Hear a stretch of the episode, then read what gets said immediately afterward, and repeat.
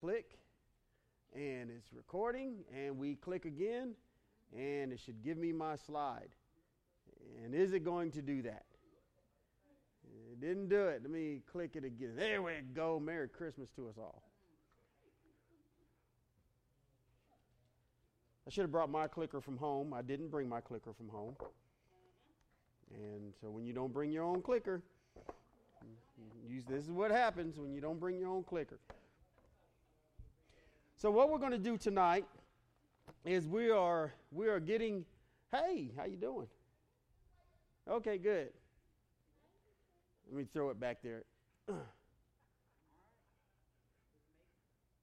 Yeah, there you go. All right. Then again, John could be doing this remotely, too. He could be like, oh, look at him. Uh, anyway, so what we're going to do tonight is, let's see if he knows. All right. Yeah, go ahead, manly. Fa- yeah, because I don't need this distraction. Yeah, kind of like the pencil. But we learned something from the pencil, didn't we? Yeah, had a whole lesson on the pencil in Sunday school this morning. Okay, go ahead and go to the next slide. Yeah, go ahead, keep going. Yeah, who are the disciples? Keep going. It's going through its animation for some reason, but that's good usually. All right, go back, go back, go back, go back, go back. Peter, okay, who are the disciples? Peter. So what we want to do tonight is we're going to talk about Peter, and we got three areas that we're going to cover. Tonight we're going to talk about, in, in, in one area, three different subjects. Um Defining Peter. We're still going to be defining Peter, which is a lot of work. But we're going to define him, and we're going to start defining his struggles, okay? So go ahead and go to the next. So take your Bibles and turn to John chapter uh, thirteen, okay? John chapter thirteen. And the first thing, first struggle we're going to de- we're going to define with Peter is his humility issue, okay? Peter struggled, Peter, John, Paul, Peter, Peter is who we're talking about. Peter struggled with humility, just like I struggle right now with just being focused on the right thing, okay? But he struggled with humility. And notice what I put up there, the servant that did not know how to serve. Peter, and no, no, okay, wait a minute. He's a servant that didn't know how to serve, okay? And in John chapter thirteen, let's go to verses three through eight, okay? Jesus, knowing that the Father had given all things into his hands, and that he had come uh, forth from God and was going back to God, got up from supper and laid aside his garments, and taking a towel, he girded himself. Now, I want to stop right there on those first two verses. There's some key points in there that we need to address. First thing is, Jesus knowing, we talked about for I know last week. When Jesus knew, know, when you know something, when anyone knows something, they're sure of it, right? They're positive. Jesus knew, first off. Now, keep in mind, Um, fully God, fully man. He's fully in the flesh, right? Jesus is fully in the flesh. Knowing that the Father had given all things into his hands. What are all things? When he says all things, what are they? All things. All things. Everything. There's nothing that's been held back. There's not a portion that, that God said you couldn't you couldn't have. There's not. There's nothing like that, except for when you were talking about his um, his own sovereignty. That's what God, but God, Jesus was given all things. So when, and even and, and he was given it even in that form that he was in, okay? In the form of a man, he was given it. Now, but but get this. And that he had come forth from God and was going back to God. There's a reason why this is written in here. He had come from God and he's going back to. Jesus knew where he came from, where he was going, but also he knew that now that I'm going back to God, these guys that I'm leaving here have to be ready to do what they need to do, okay? He's going. He came forth from God to show, teach, and, and, and give all this instruction. He's getting ready to go back. That's why when you start reading in John, and I've told you this before, these last few chapters before his crucifixion, he's he's pushed away everyone except for his main twelve, okay? Include, and Judas Iscariot is included in that twelve, okay? Because whether you want to believe it or not, through Judas Iscariot, Jesus had to teach the disciples a lot of things, okay? They had to learn how Satan was really going to work and that Satan was going to be among them during their entire walk. Satan or his minions or his, his demons were going to be at work while you're at work, okay? When was Satan not at work? Satan was always at work even while Jesus was at work, right? And that still holds true today. While we're at work, where's Satan or where is his demons? Yeah, he can't be everywhere because he's not, he's not omnipresent, right? But we know the power of hell is at work in this world today, correct? So that's one reason. So in that core group of twelve men, there was Satan right there in the middle of them. Not that he was one of the disciples, but he was at work in one of them, okay? So Jesus being fully aware of that. So he's still having to teach them how to handle, even when, first off, as we're going to talk about, especially with Peter, you know, the disciples spent prior to the Holy Spirit of God, okay, their time working right next to the devil and didn't know it. Okay, the church, Peter, the rock, okay, the foundation of the church, spent its entire time with Jesus working right next to Satan and didn't know it.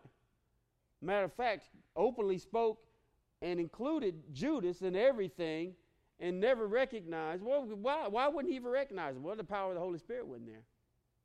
It was with Jesus, but not with Peter, right? So, now let's look at this verse. He was going back to God. So before he got, before all this happened, he got up. Look at verse four. From supper, okay, and laid aside his garments, and taking a towel, he girded himself. Then he poured water into the basin. Now verse five is key. This is where we're going to deal with the humility issue. And began to wash the disciples' feet. So this thing started. Jesus is actively washing feet now, okay? He be, he began to wash them, okay? It wasn't that, Peter wasn't the first one that he had selected to wash the feet, right? It says he began to wash their feet. Now let's keep reading. And to wipe them with the towel which he was girded. So he came to Simon Peter. Now this is where Peter's humility, he has this issue. He came to Simon. So Peter is watching all of this happen. Now, the other disciples, they may not have just wanted to say anything. They thought, man, this is Jesus, and he's washing my feet. He's doing one of the worst things that you can, you know, that's that's a humbling thing. But no one else said anything until we get to Peter. See, Peter's lack of humility always caused him to speak up. Because guess what? Peter had a, and this could have been reworded, Peter always thought he was right, too. Okay? Peter, even when talking to Jesus, Peter thought he was right. He's telling God how he's wrong. I mean, how many of y'all are willing to tell God when he's wrong? Anybody want to take that up? Anybody? Because we can pray about that right now. You're going to need it.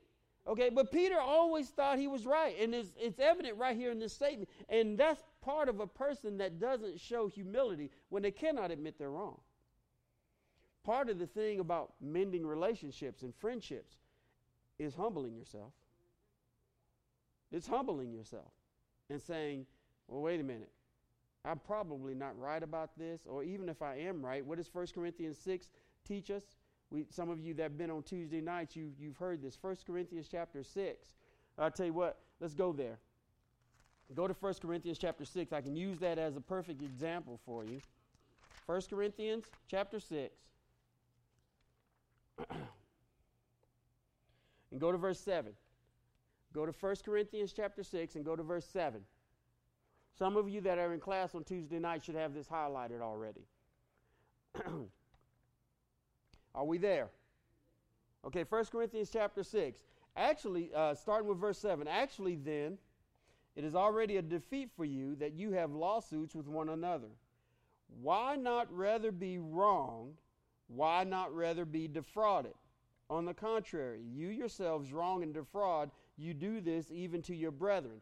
So, so instead of admitting that you're wrong just to keep the peace, okay, or instead of just saying, hey, look, I'll, you know, I'll walk away from this. To keep the peace and keep the integrity of the re- relationship, what happens? You want to you want to have, uh, you want to be contrite, or not contrite, but contrary in battle. If Bonnie's wrong, yet I don't want to fight. Either I want to prove her wrong more or I want to fight less. I'm going to do one or the other. I'm going to make the wise decision and decide to fight less because guess what? Even if she's wrong, don't be agreeing to that. She's sitting there nodding her head. Yeah, you better. She'll win. Or either I'll, I'll choose to just let her win and be okay with that. Now, I don't fall into that happy wife, happy life garbage, okay? That's the, you know, listen, woman, you get under my feet and you act right. No, just kidding. Close your mouth, Kim. Kim's like, no, you didn't. Let's get this, okay? It, it, it says, why, actually, look at verse seven again. Actually, then, it is already a defeat for you that you have lawsuits with one another. Why not rather be wronged? Why not rather be defrauded? Peter struggled with that. Go back to John chapter thirteen. Well, Pete,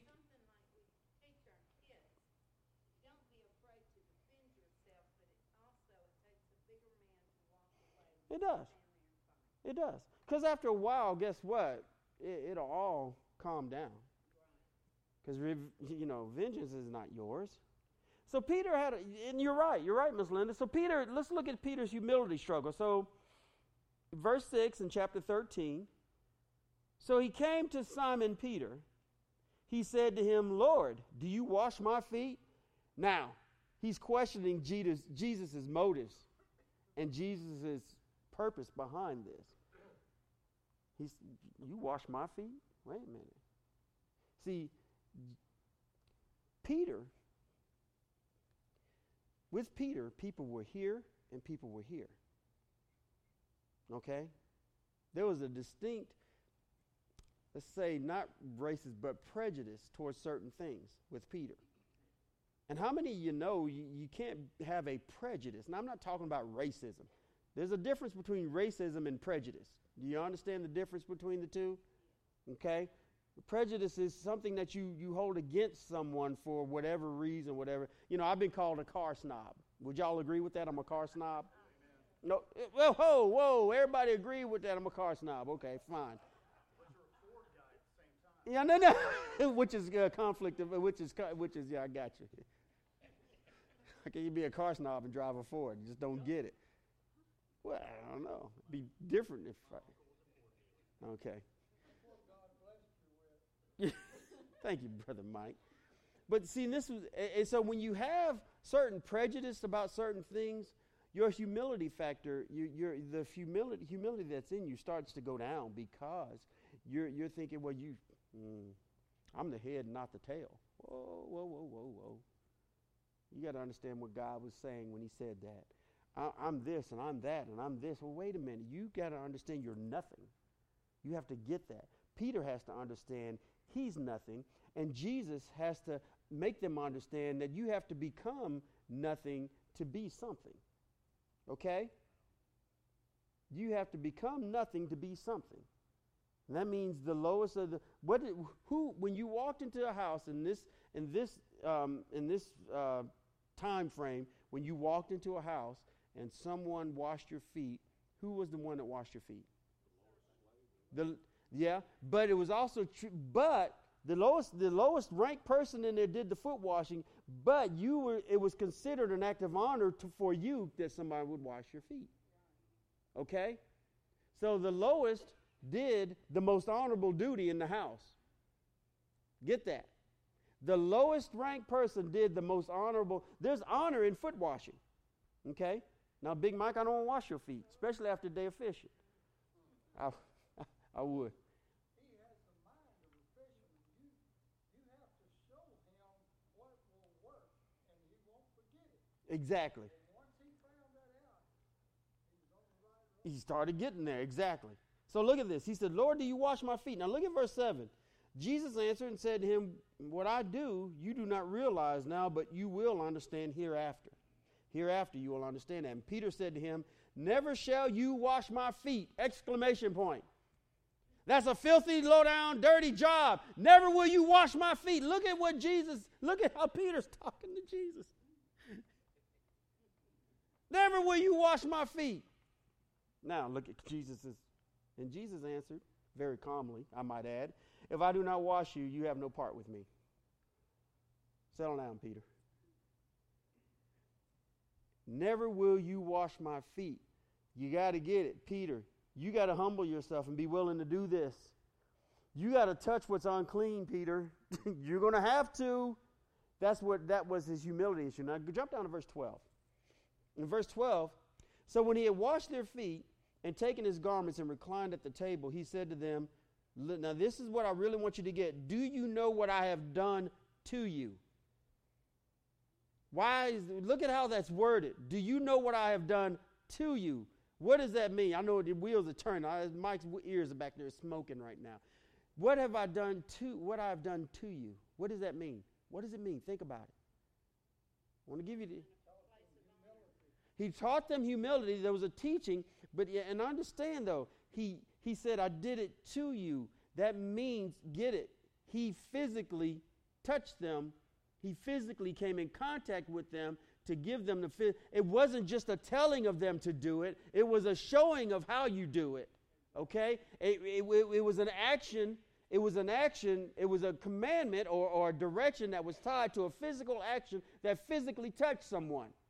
Okay, when he says, do you know what I have done to you? He had to go and physically touch each and every one of them. So each and every one of them experienced this uh, personal experience with Jesus. Okay? Because he loved them, and he's trying to teach them, and what it should have done. Now, also what he's saying is, you know what I've done to you? I've shown you exactly what humility looks like. And servanthood looks like, or servitude looks like. Okay, I've done, but I've done it to you. Y- you're going to remember something. If I if I tell you I'm going to pinch you, you know what a pinch feels like? Yeah. Okay, you know what, when, but when I actually pinch you, you're going to remember what it feels like, don't you? Okay? It's been done before. It's been, yeah, exactly. I, okay, yeah, I would do Brother Charles, but he's he's getting around good. The most high went to the most low. Yes. There's a humility. Right. But Peter, Peter wasn't getting any of that. What was Peter thinking? Because you got to keep in mind, there were some disciples that he was washing their feet before he got to them. What was Peter thinking? Yeah, exactly. I'm going to tell, I'm going to tell everybody, all these guys that are sitting here that are afraid to tell Jesus he's wrong, I'm going to tell him, and I'm going to show him. I'll do it. I'm the rock. I'm the, I'm the rock. Okay? Dwayne Johnson, he wasn't. Okay? And he couldn't do it. I mean, he didn't, but he didn't understand. And then when Jesus says, do you know what I've done to you? Now, let's keep reading. Go, let's keep reading right there in that chapter. Okay? You call me teacher and Lord, and you are right, for so I am. If then the Lord and the teacher washed your feet, You also, you also ought to wash, hey, get this, one another's, one another's feet. He didn't say just other people's feet. He said one another's. That means this group, this group that's right, exactly. You got to show, because guess what? Guess think about the church as a whole. Where does the most conflict come from the church? Does it come from the outside or the inside? Exactly. Because we're not, we, we get just like we do with family, where we start becoming, the more comfortable we become with church folks, the less tolerant we become with church folks. Okay? You see what I'm saying? You ought to know better. And then we're not willing to wash each other's feet, but then we want our visitors to come in. Hey, I love you, I love you, I love you. And then we're, I love you, I love you. That's us. You know, there's a little furball over here going because we're fighting, and then we get to church. Oh, visitors, hold on. Let's go wash their feet. But I don't want yours. One another's feet. You get it? Within each other, within the, the right here. He's speaking. See, keep in mind, he's not talking to people. Yeah, t- yes, they are lost. We get that. But he's talking to the people that are going to take this message forward, that they won't be lost long, except for Judas. The rest of them are going to be filled and empowered with the Holy Spirit of God. And so you're going to be, while you're filled and empowered with the Holy Spirit of God, you're going to be charged with unifying, unifying the church. And how do you unify the church? By being humble towards each other. Mm. Thank you, Miss Anna. Amen. You're going to preach one night. No, you won't. Anyway, just, but you, huh? You get it? You see what's happening? And, and so, but it takes humility to do that within this own body, your own body, right here in this church. Are we a humble church? Would you say yes or no? Would you say we are a loving church? We're very loving. but are we humble? I know, don't have to answer that. Sometimes. But sometimes we get on our high horse on certain issues, and we'd rather not be wronged. And every last one of us do it. Thank you, Miss Linda. So look what he says. For I gave you, in verse fifteen, for I gave you an example that you also should do as I did to you. Keep in mind, do as I did to you. He physically touched them. He physically went out and, and, and showed them this. Now, truly, truly, I say to you, a slave is not greater than his master. Ha! What did he just do? What did he just do? He acknowledged back in verse fourteen, you call me teacher and Lord. So that means I'm over you. Now I'm calling you slave. That means you're not over me. You're not greater than the master. Now, let's read the rest of it so we can get it. Nor is one who is sent greater than the one who sent him. If you know these things, you are blessed if you do them. In other words, Peter, you got to learn, or disciples, you got to learn to humble themselves. See, Peter struggled with this. He struggled with this. Nor is the one who is sent greater than the one who sent him. Jesus is about to do what? Well, he's about to go, but guess what he's going to do before he's going to send them out? Matthew twenty-eight, right? nineteen, uh, eighteen through twenty. He's going to send them out. So that means that he's they're going under, because he says all authority. Matthew twenty-eight. eighteen through twenty, all authority has been given. So he's sending them. So go, go, go wash their feet. Okay? Now, any questions about that? Any comments? Yes.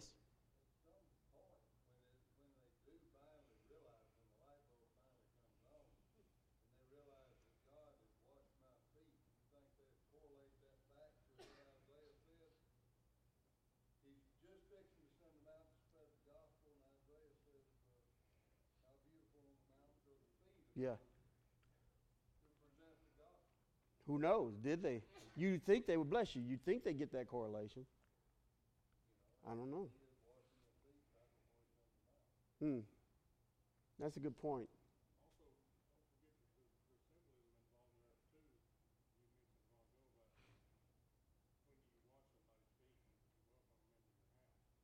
Yeah. He, uh, beautiful, he is. Yeah, or, yeah, you can say, yeah, he's he's saying, look, I'm washing your feet. I'm doing this. Come on in. And we're doing the same thing.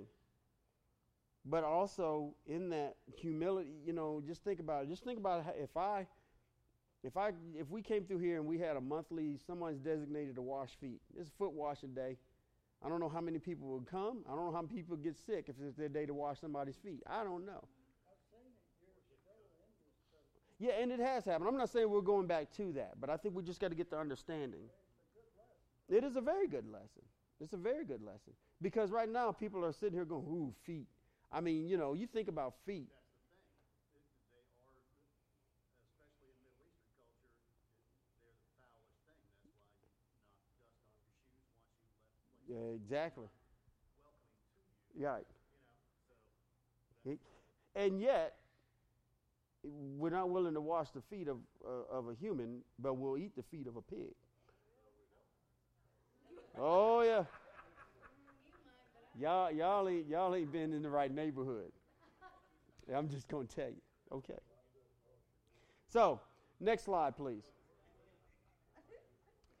Def- defining Peter again, the servant that didn't know how to serve. Once again, now in parentheses we have the assumption philosophy Peter had. Peter was always assuming something. Go to Luke chapter nine. Peter was always assuming something.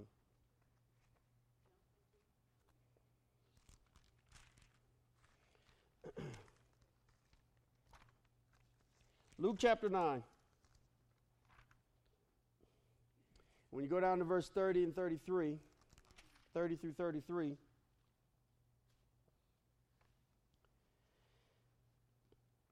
we're talking about the transfiguration on the mountain. Now let's get a good understanding of this. And behold, two men were talking with him. And they were Moses and Elijah, who appearing in glory were speaking of his departure, which he was about to accomplish at Jer- Jerusalem. Verse thirty-two. Now Peter and his companions had been overcome with sleep, but when they were fully awake, they saw his glory and the two men standing with him. And as these were leaving him, Peter said to Jesus, Master, it is good for us to be here. Let us make three tabernacles, one for you, one for Moses, and one for Elijah, not realizing what he was saying. Okay, what happened here? He was running his mouth. First off, he wakes up, you know, and then he gets fully awake, and he's like, hey, man, there's more folks than come down to heaven. First off, Peter's assuming this is it. We've arrived. First thing, that's his first flaw. I've seen Jesus in his glory, and Moses and Elijah have showed up. The part, the gang's all here. This is it. This is as good as it's going to get. This is the purpose, and let's build some tabernacles and start worshiping right here. He's not paying it. He's not thinking about future glory.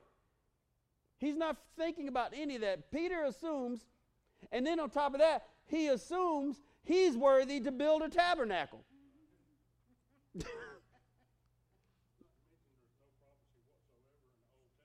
About Peter building a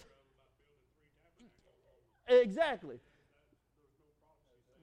There's none. Now, if Nathaniel or Philip had been there, they probably could have said, Peter, you were, you're kind of wrong there. We've read the scripture. We know it. Because Nathaniel and Peter, uh, Philip had studied. They knew. But Peter didn't. So, you know, first off, we, you know, uh, and, and, now he's had to, he's had to read a little bit about what God did to David, and he wouldn't allow David, he wouldn't allow David to build the, ta- the, the temple. And then Peter wants to erect, let's, let's build three tabernacles. Okay, Peter, do you really know what you're saying? Do you really understand what you're trying to undertake here? Okay? And first off, you don't even get the whole mission, Peter. You're not understanding it. Look what the scripture says. Go back to verse thirty-one and read it again. Somebody read it out loud. Read verse thirty-one. Somebody.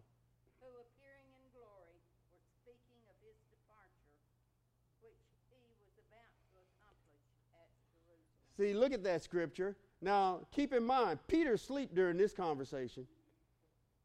Peter's asleep during this. He wakes up and sees Jesus, Moses, and Elijah and thinks, hey, we're good. We're good to go. He didn't know that Jesus was laying out the plan to Moses and Elijah, what's going to happen down the road. You know, they're having this conversation about future glory. Peter didn't hear that part. He just wakes up and sees, hey, and then, and then, then here's the other part. He assumed it's okay to worship Moses and Elijah as he does Jesus. He's putting them all together. He assumed the wrong thing. Yeah. So now, now we're going to read about when God shows up, because this is when God, God's going to show up and he's going to correct. Now keep in mind, Jesus didn't have to say nothing to Peter this time. God's going to say something to Peter this time. Okay? First off, it's because he's, he's, he's equating Moses and Elijah, he's putting them up there with Jesus, and there is no comparison there. Matter of fact, Jesus is just telling Moses and Elijah, he, he once again, not seeking their opinion, not seeking their approval, not think, seeking, hey, what do you think we ought to do next? He, he ain't discussing no battle pan, plans with these guys. He's telling them what he's about to do. That's all he's doing. So Peter assumes he wakes up. Now, he can, now, here's the other thing. Now, are there any pictures during this time? Are there any photographs? So, he, you know, the word tells us he's he's standing there with Moses and Elijah. Now, how does Peter know? Yeah, I was going to ask you. Huh? Yeah. How, how does, how does What'd you say, Jason? Elijah and Moses. Okay, through the Holy Spirit or, or what? How, how do we know? But Peter doesn't have the Holy Spirit yet, but, but, but, the presence of God, this, this, the, here's the thing though, here's the thing, there is a description written. There is a description. After Moses went up on the mountain, so if that's the same thing, right? Okay. They also appeared later on in Revelations, you know, those two, so they had to be resurrected. Right, but at this time that hasn't happened. So, how, but but here's the whole point. He's still showing up. We know the scripture is saying, and the scripture's not lying. It is Moses and Elijah. I'm not questioning that. We know it's Moses and Elijah. But Peter is waking up and just, you know, and you ever notice, once again, Peter's waking up, and you, you got to kind of want to slap John and James around, too. Because they just let him do it. Hey, Peter, go ahead and do it. Okay. Yeah. They got, you know, Peter, you know, give it to Mikey. He'll eat anything. You know, I remember those Life commercials, you know. Yeah. Give it to Mikey. He'll eat anything. And Mikey would eat anything. Let's give it to Peter. Let Peter, you know, can you see James and John's back there going, hey, who are them two guys? They look pretty holy. They should, Jesus is shining, and then we got these guys hanging around with him. Man, we ought to build some tabernacle. He's like, hey, Jesus. But but get this. Get what's happening now. Okay? Peter Peter says, listen, it, the, the word even says it. Now look, look what happens. Let's read verse thirty-three again. And as he was leaving him, and as, as these were leaving him, keep in mind, as these were leaving him, so guess who was going away? Who was going away? Elijah and Moses were leaving. As these were leaving him, Peter said to Jesus, Master, it is good for us to be here. Okay? Another assumption. That's another sermon, though. Let us make three tabernacles, one for you, and one for Moses, and one for Elijah. Not realizing what he was saying. A couple of things here. He, he was assuming he it was okay to do that because these guys, and it's no different than us. When we put the creatures out with the winged, with the wings on them and put halos on them, we assume that's okay, don't we? Well, let me just make this figurine and say it's for God. Right? Uh-huh, that's what we do. Let me just, what, doesn't that look holy to y'all? Sure, it's holy. Well, let me write a book and let me put it in the local Christian bookstore, and guess what? It makes it a Christian book. Doesn't that look holy to you? I bought it out of a Christian bookstore, so, you know. So all of a sudden now, uh, bookstores are a holy place, right? Well, let me go see this movie that mentions God and portrays this stuff and, and all of this other things and say, oh, it's God. It's it's a, look, I can tell you Avengers: Age of Ultron is a godly movie because they quote scripture in it, but it ain't. Yeah, Jesus Christ Superstar. Not, I mean, come on. Ultron said in the Age of Ultron, he said, on this rock I'll build my church. He said that in the movie. He grabbed a, a, a container of, um, of uh, gosh, I forgot the stuff, vibranium, which is what Captain America shield man. He said, on this rock I'll build my church. He quotes scripture. The movie wasn't no more holy. I was like, oh, I feel so spiritual now. Ultron is, Ultron knows the word of God. So does Satan. So does Satan. Hello. So here we go. He didn't realize what he was even talking about doing, y'all. Let's build some. So he assumed it was okay. We assume it's okay. That picture right there, out there, that picture on that wall with Jesus down on his knee and the cross on his back. What's wrong with it? What's wrong with it? See, y'all didn't think I was going to get to that one just because I got that other thing down. What's wrong with that one? What's wrong with it? What's wrong with it? But we assume it's holy. Now, I know everybody's like, ooh, Brother Dave, don't take that picture down. Sister so-and-so. I'm not touching it. I'm not touching it. Huh? Yeah, I'm going to leave it alone. But what's wrong with it? Hey, man, there we go. He didn't carry the whole cross. He just carried, he, he, he just carried the patibulum. The stipes was already in the ground. Yeah. Sure. Yeah, it's got to be okay. Yeah, exactly. That is the other thing. yeah, yeah, he's, yeah, he's white and he's got hair like Kim. It's flowing and just, you know, no perm. Yeah, got red, yeah. So you see? You, you see where we are? Okay, go ahead. Okay. He didn't carry the whole cross. Yeah, see the cross, yeah, the Roman cross, when, Yeah, when they yeah, it was in two pieces. When they crucified someone, you had what was called the stipes, which is in the ground, and then you had the patibulum, which is the, the crossbar beam that they actually carried to the cross, okay? And then you technically, so, you know, Mel, it was wrong. It was good, but it was wrong in that respect because, you know, they actually pulled you up. And you would, so think about it, which would have been worse because guess what? His back is already striped and bleeding, and then he's sliding up this old tree, and then it's hooked up on a nail, okay, up at the top, okay? Because it would have been too much work to keep getting the stipes out of the ground and having to stand it back up. So the Romans got efficient. Let's this and the Romans cross was called a tau cross, T A U. It was a cross that, like I said, you just carried the patibulum.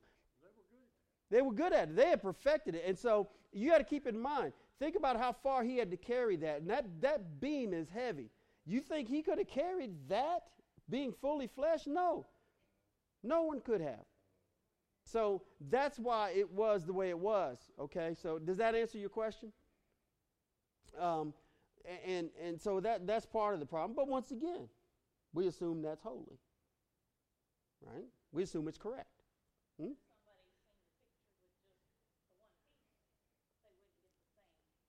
They wouldn't get it because they hadn't studied the word. So they got to. Stu- so guess what they should do is look at it and go, wow, I need to go find out more. It should trigger you to get more information. What we all do is we have the assumption philosophy too. We assume since this person did it or this person said it or this person wrote it, it must be holy. But we don't go back and do our read. Why do you think I teach you out of the Bible? Why do you think Sunday school class I don't use books? Huh?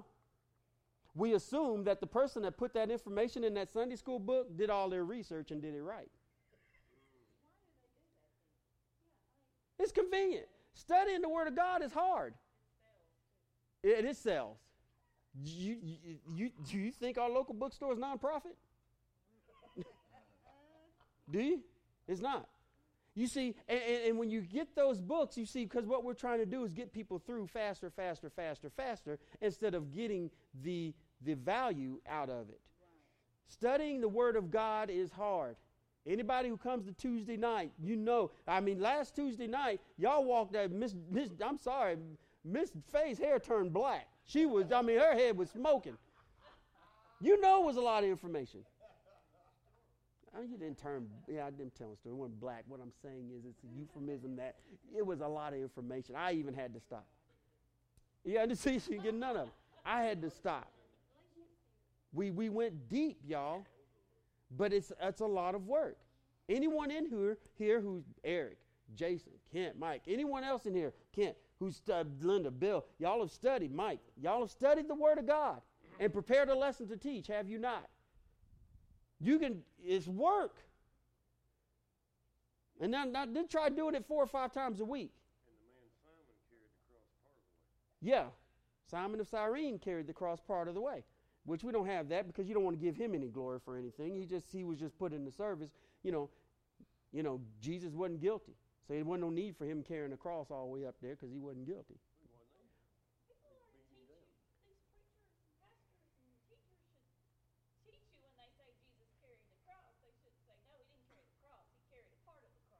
Well, the word says he carried his cross. Yeah, how many? Go ahead, Kent.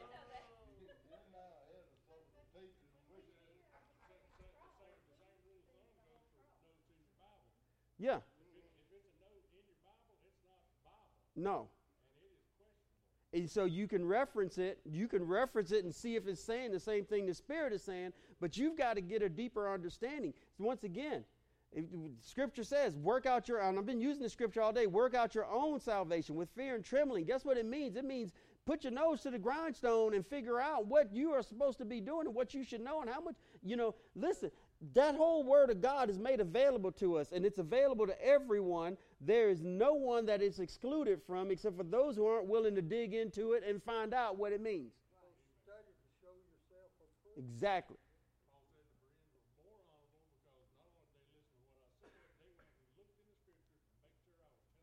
Yeah, exactly. How many of y'all have I ever told, don't go look it up? Who have I ever told that to? I want you, yeah, exactly. I want, you need to go study it. Uh, Miss Liz, she's a perfect example. You and Brother Charles, Miss Judy, all of y'all are a perfect example, because you know what? A lot of times we'll have a class and Miss Liz will come to me and say, you know, I've been studying this off of what continues, what we've already learned. She comes to me and says, you know what? I kept digging even more. Janet, you've done it in the Sunday school class. Remember, we spent almost two months just on what you brought us back after studying, and you got a deeper understanding, understanding when you did that, remember? So the, once again, we, we have the same problem Peter has in our assumption philosophy. We assume that it's, well, Moses is there and Elijah's there, so guess what? It must be, you know, just like assuming every church that, you know, that's flung out on the side of the road must be serving God. Wrong answer. Well, it's a church. That don't mean they're serving God.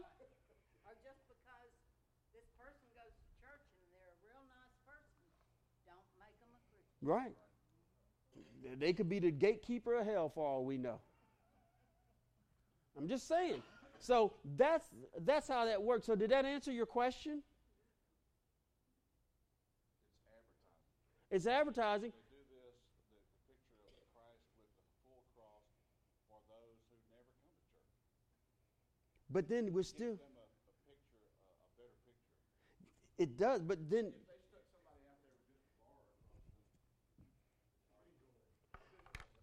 Yeah, but you know what?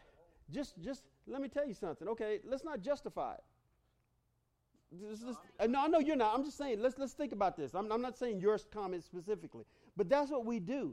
We take our, we spend our time justifying why that is okay. When guess what? If from day one, if somebody had stood up and said, that is incorrect, stop it. Now this is it. And guess what? It'll bring more questions now, because the world will see that and go, oh, yeah, it's just another Jesus thing. But if they see a man carrying one bar, what is that? That's going to get you more questions. That's going to get you more questions. Then, then you know, well, y- you know, once again, you come out here, you look, we got a steeple. What about the steeple makes the church holy? Huh? Not a thing. But, and yet, go try to take it down. What happens? How do we identify ourselves? We, I've even been in churches where, you know, preachers have said, I've even said, I've even said it, man, I want a church to look like a church. Well, what's the church supposed to look like? Yeah. Yeah. Yeah. It's supposed to look like what's on the inside, not what's on the outside. Because there's not a person here that got changed physically on the outside when they got saved. It was the inside. That's what, see, so we're going to pick on Peter about his assumption. Hey, let's build a temple. Well, guess what we did? We built a temple. Guess what we did? We, twenty-first century church, built a temple. Anybody care to argue with me about that? No, exactly. Yes, he was nailed and then hoisted up. So keep in mind. So that scripture, if I be lifted up, I'm drawn in unto me. That was a true picture of him. Absolutely. Bingo. And you see, that would have begun. That would have begun the stretching of his arms. And when you read that his his joints were out of socket, all that prophecy. When you start reading that, that would have begun. Well, it's no different than when you when you when you when you make a depiction of the nail being right here. It, it couldn't. The hand couldn't hold the weight of his body. It had to be here.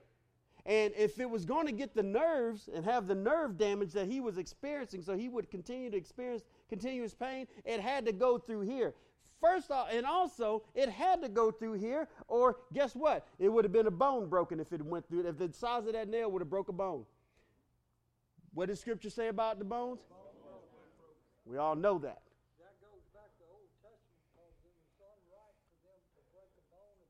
Of the lamb, you could not. So here we go. So you, we, are we getting this? What so did you say about the bone? The bone, not a bone in his body was broken. So that's why the nails had to go through here. Right. See, in the feet, you don't have that problem because there's more distance between the the tar- metatarsals, huh? His weight is not hanging on. His weight is not hanging on right because he had to go up. Okay, so let's, yeah, let's get it. Okay. You got to keep in mind when they, when Jesus after his crucifixion, just, just uh, you know, and I taught this on the series of the cross. Mm.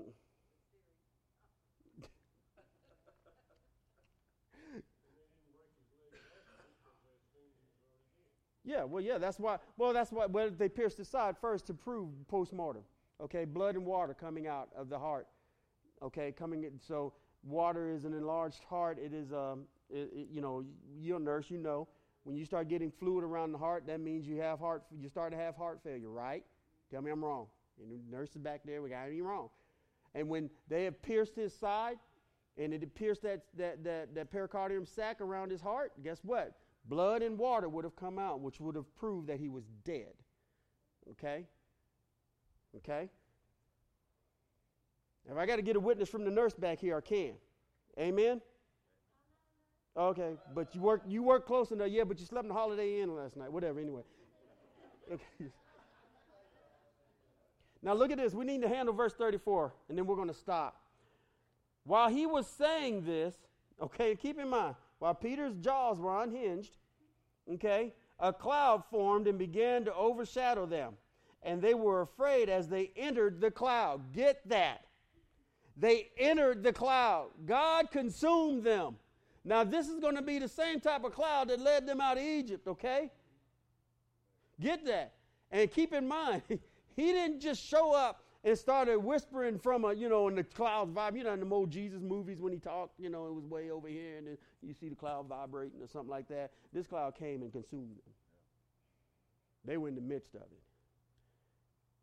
The cloud came and they entered into it. Now read the rest of that. Somebody read, read that. Somebody grab it and read it. Then a voice came out of the cloud. Whoa. Say, a voice came from where? Now, where were they? In the cloud. Okay, now keep going. Saying, "This is my son, the one I have chosen. Listen to him." Stop. Listen to him. Exclamation. Exclamation point. It wasn't a quiet, it wasn't a conversation. Peter, why aren't you listening to God, Jesus? Why, why aren't you, Jesus? I mean, Peter, what's the problem? Why don't you seem to get things, Peter? I don't understand you. Wow, what's going on? Peter, you listen, Peter, wake up. Why do you think I'm yelling in church all the time? This is my son. Listen to him. I am pleased in him. Listen to him. First off, you shouldn't have been asleep, or you would have heard what he was telling Moses and Elijah, that he what was going on. Okay? If you'd have heard that, You wouldn't, you wouldn't, you would have understood. First off, Moses and Elijah don't get a temple, and Jesus don't get one right here. You know,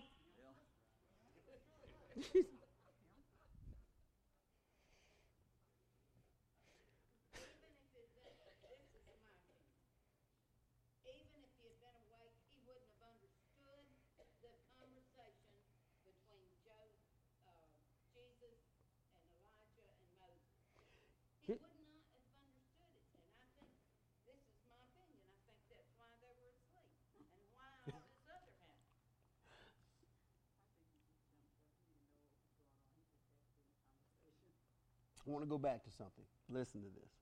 Go back to verse thirty-two. Now Peter and his companions had been overcome with sleep, but when they were what? Fully awake. They weren't groggy. They weren't seeing an apparition. They, they, they weren't, you know, like, are you really talking to me? You know, it wasn't none of that. They were fully awake. They saw his glory and the two men standing with him. Notice that the word of God doesn't say their glory. He just says the two men standing with them. Jesus' glory and the two men standing with them. And so there was no deity placed on the two men. None. None. And yet, Peter offered up this. Who do you build a temple to? Well, they built a temple to Buddha. Huh? Buddhist temples, I drive by one every day on my way to work. Okay? They built that. So please understand what, what's happening here. Peter is not, his assumption philosophy is, is hurting. It's killing. It's, It's, it's, it's, it's hindering him.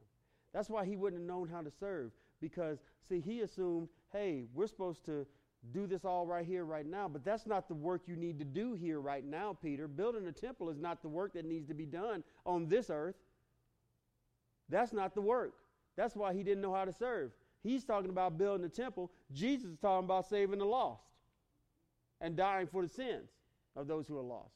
Go ahead, let's go to the next slide. We got time. I'm, I want to I want to get this slide in. The servant that did not know how to serve, the legalist. Go to Galatians chapter two.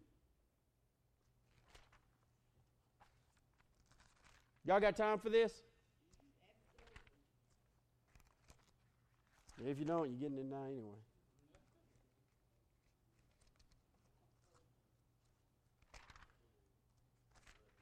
Galatians chapter two. Go to verse eleven. Now this is post-Holy Spirit. This is after the Holy Spirit came. Now let's look at this. Verse eleven. But when Cephas came to, and now keep in mind, now he's called Cephas. Now he's called the Rock. He's called Peter. Now when Cephas came to Antioch, I opposed him to his face because he stood condemned. For prior to the coming of certain men from James, he used to eat with the Gentiles. But when they came, he began to withdraw and hold himself aloof, fearing the party of the circumcision. The rest of the Jews joined him in hypocrisy, with the result that even Barnabas, now keep in mind, Barnabas was a very devout man, but even Barnabas was carried away by their hypocrisy. But when I saw that they were not straightforward about the truth of the gospel, see how Paul addressed that picture? See how he addressed that picture and that picture and even that right there, the Lamb of God one right there. See how he's addressing those things? Now look at this. But when I saw they were not straightforward about the truth of the gospel, I said to Cephas, in the presence of all, if you, being a Jew, live like the Gentiles and not like the Jews, how is it that you compel the Gentiles to live like Jews? We are Jews by nature and not sinners from among the Gentiles. Nevertheless, knowing that a man is not justified by the works of the law, but through faith in Christ Jesus. Even we have believed in Christ Jesus, so that we may be justified by faith in Christ Jesus and not by the works of the law. Since by the works of the law, no flesh will be justified. But if while seeking to be justified in Christ, we ourselves have been found sinners, is Christ then a minister of sin? May it never be.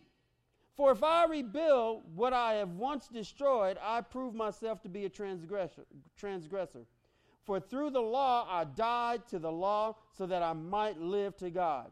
I have been crucified with Christ, and it is no longer I who live, but Christ lives in me. And the life which I now live in the flesh, I live by faith in the Son of God, who loved me and gave himself up for me. I do not nullify the grace of God, for righteousness comes through the uh, if righteousness comes through the law, then Christ died needlessly. Real simple. Peter had gone back to his, his Jewish roots and said, wow, he, he, he felt, he, he became a legalist.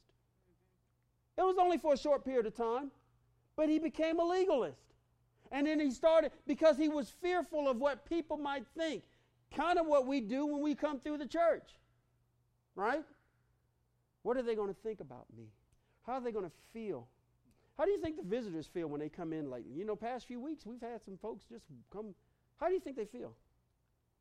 How do you think they feel? We don't know, do we? We really haven't talked to them. Most of some of the ones I talked to, they're like, thank you, appreciate that, I enjoyed it, or whatever. And, you know, give God the glory. You didn't enjoy me, you enjoy what God did. But how do you think Peter, switching gears, because you got to keep in mind, this moment in Galatia, at the, this moment in Galatia, okay, this moment right here, when is it after? It's after Acts chapter ten. What happened in Acts chapter ten? No, no, that's Acts chapter two. Acts chapter ten is when Peter was given the authority to eat anything and everything And he went to Cornelius' house, and he even said out of his own mouth, now I know that salvation has come to the Gentiles. Yet now this happens after he came to that realization. See, it's not all of his problems happened while he was post-Holy Spirit. You see what I'm saying? This is after the Holy Spirit. He's saved. He's, he's a leader in the church. He's all of these things. And it's just like being a church member for forty years, all of a sudden, just like I preached this morning, you can forget about your salvation sometimes. And you forget to celebrate it. But it should be, because guess what? When we get to heaven, y'all, there's not going to be an end to the celebration. It's not going to be an end to the celebration. And you're not going to get tired of ever doing that. They're not going to ever get tired. And so Peter, though, after salvation, after the Holy Spirit, guess what he did? He picked up legalist ways. Haven't you picked up some things since salvation? Man, I need to assess myself. That's why Paul tells, tells us, examine yourselves. Examine. You should be constantly under examination in comparison to what? Right here. Hold that up, Brother Ernie. That's your owner's manual. That's your owner's manual. Not compare ourselves to the guy sitting over there.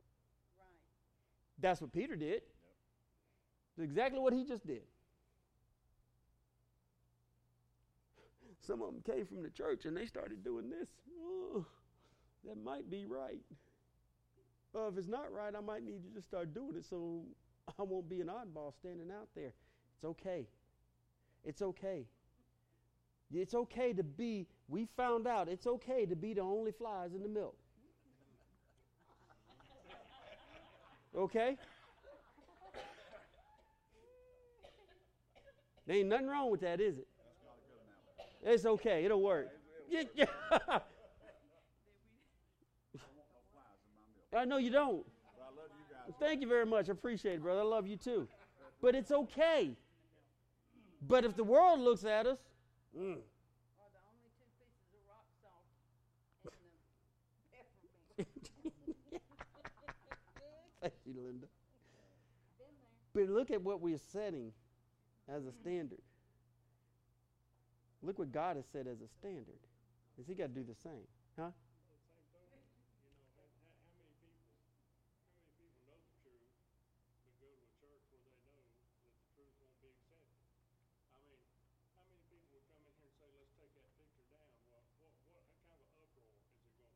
Mm-hmm. Mm-hmm. Because, because it's always been there. It's always been there, exactly. It don't matter that it's absolutely unbiblical. Right. And it don't matter if he's carrying a whole cross or part of the cross. Mm-hmm. At the end of the day, it's an image. It's still an image. The Bible says don't have and the, any image of anything. Yes. But if that was Mickey Mouse holding that cross, they'd have a big old deal with it. Come on. You're insulting Jesus. It's just like... Yeah, no, it's just like the song Trinity sang this morning, the word reckless love. Uh-huh. But you got to get the real definition of the word reckless before you start fussing about reckless. Mm. Know what it means. Eric, you know, we know, that's why I have y'all define words. Get the understanding of the word before you start getting upset about how, you know, the word is used. It's not an insult to God. It's not an insult. You see, but but yet that we say is okay. Now, you know what? That's not even my fight. Uh, you know what I mean? I, you know, I... That, You're using it as a... Exactly. I, you know, whoever gave it, you know, whatever, and, and, and I, you know, I'm not going to say we need to take that down. No, you know, look. It's just like when the tea room got cleaned up. Wow. When y'all redid that, y'all went back to Scripture and found out, hey, we got to do this right. Because guess what? They ain't in there no more. And I commend Kim Pekulski.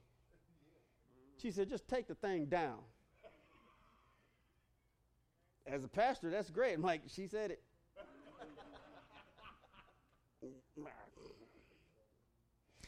But no, really. Go ahead. Ooh. Exactly. It's, it's bingo. You see, that's what we got to get. See, the, but, but legalism, you know, and, and, and people, you got to keep in mind what people struggle with. They feel like they're part of a church if they contribute something that appears to be holy. if they sponsor a pew. I got I got a pew, my name on it. Yeah, that, yeah, but that's not saving you, and it's not saving anyone else. Okay? And here's the deal. If you're giving to get recognized, I hope you enjoy that pew, because that's all you're getting. Okay? You, 'cause, but guess what? It's going to be hard to get this pew into heaven. God, I'm bringing my reward with me. Uh-uh. Two men in a truck ain't going to show up at heaven with your, all your stuff that you gained down here to unload it. That junk won't even be allowed. Okay? So Peter's problem was he didn't know how to serve, because guess what? The moment he started withdrawing himself from the Gentiles, guess what he stopped being? Yeah. Now, we know he was going to the Jews and and, and, and Paul was going to the Gentiles. I, I got that. That was when they finally defined their missions. Okay? But Peter couldn't pick up the views of the legalist again. And that's what he was beginning to do. And Paul, guess what Paul had to do? Paul had to step up right there in front of everyone and tell them where he was wrong. That's a hard thing to do. You think these messages that I preach are easy? Y'all think y'all think it's easy to do that? Knowing the tradition, knowing what people may think or may not think. See, I can't afford the assumption philosophy. I have to just do it. I have to just do it. Y'all, when y'all teach, you have to just do it. You can't just assume. You have to just go for it. You do. You know, and not condemning anything in the past, but telling them, hey, look, this is this is what the Word of God says. You're you're measuring you're measuring your standard by a banner on the wall, and and and that's not it. You know, we still haven't gotten. Now I'm looking at this Lord this this thing here that they're going to call the Lord's Supper, and it's not. And starting in September, we start learning how to do the offerings. It's finally come. Time is here. Starting in September, the first Sunday, I'll start teaching you on how to do an offering. And that day, the ushers are not going to come up here and give a prayer and walk around and solicit money from you. They're not going to do it. We won't take up the offering until the end. And we're going to teach. And that month, we're going to teach about offerings, so you understand how you should bring it. That's going to be hard for me, but for God, He got it because He's given it to me. But can you imagine what's going to happen? Brother David, you're not passing the plate anymore. No, God never passed the plate. Everybody said, well, what about when God said, Peter, Paul said, take up a collection before I get there? Hold on. That's not your offering. Okay? There's a difference. That's the difference. That's not your offering. So get ready. Scripture says to bring it to the offering. Come on, Linda. Come on. And you're going to learn that. Just like you learned about the cross. Just like you learned about the cross. Just like you learned about angels. It was hard for some people to swallow that thing about angels, wasn't it? Wasn't it hard? Every Christmas. You know, Bonnie had to watch me snap. I, there were ornaments that were... You, she did snap her wings off. I snapped one of them, though. You got to get the ball going. It's hard, though, when you think for all these years that's been holy or representation of it. Any questions? No questions? No comments? Amen. Glory to God. Glory to God. Brother Eric Sims.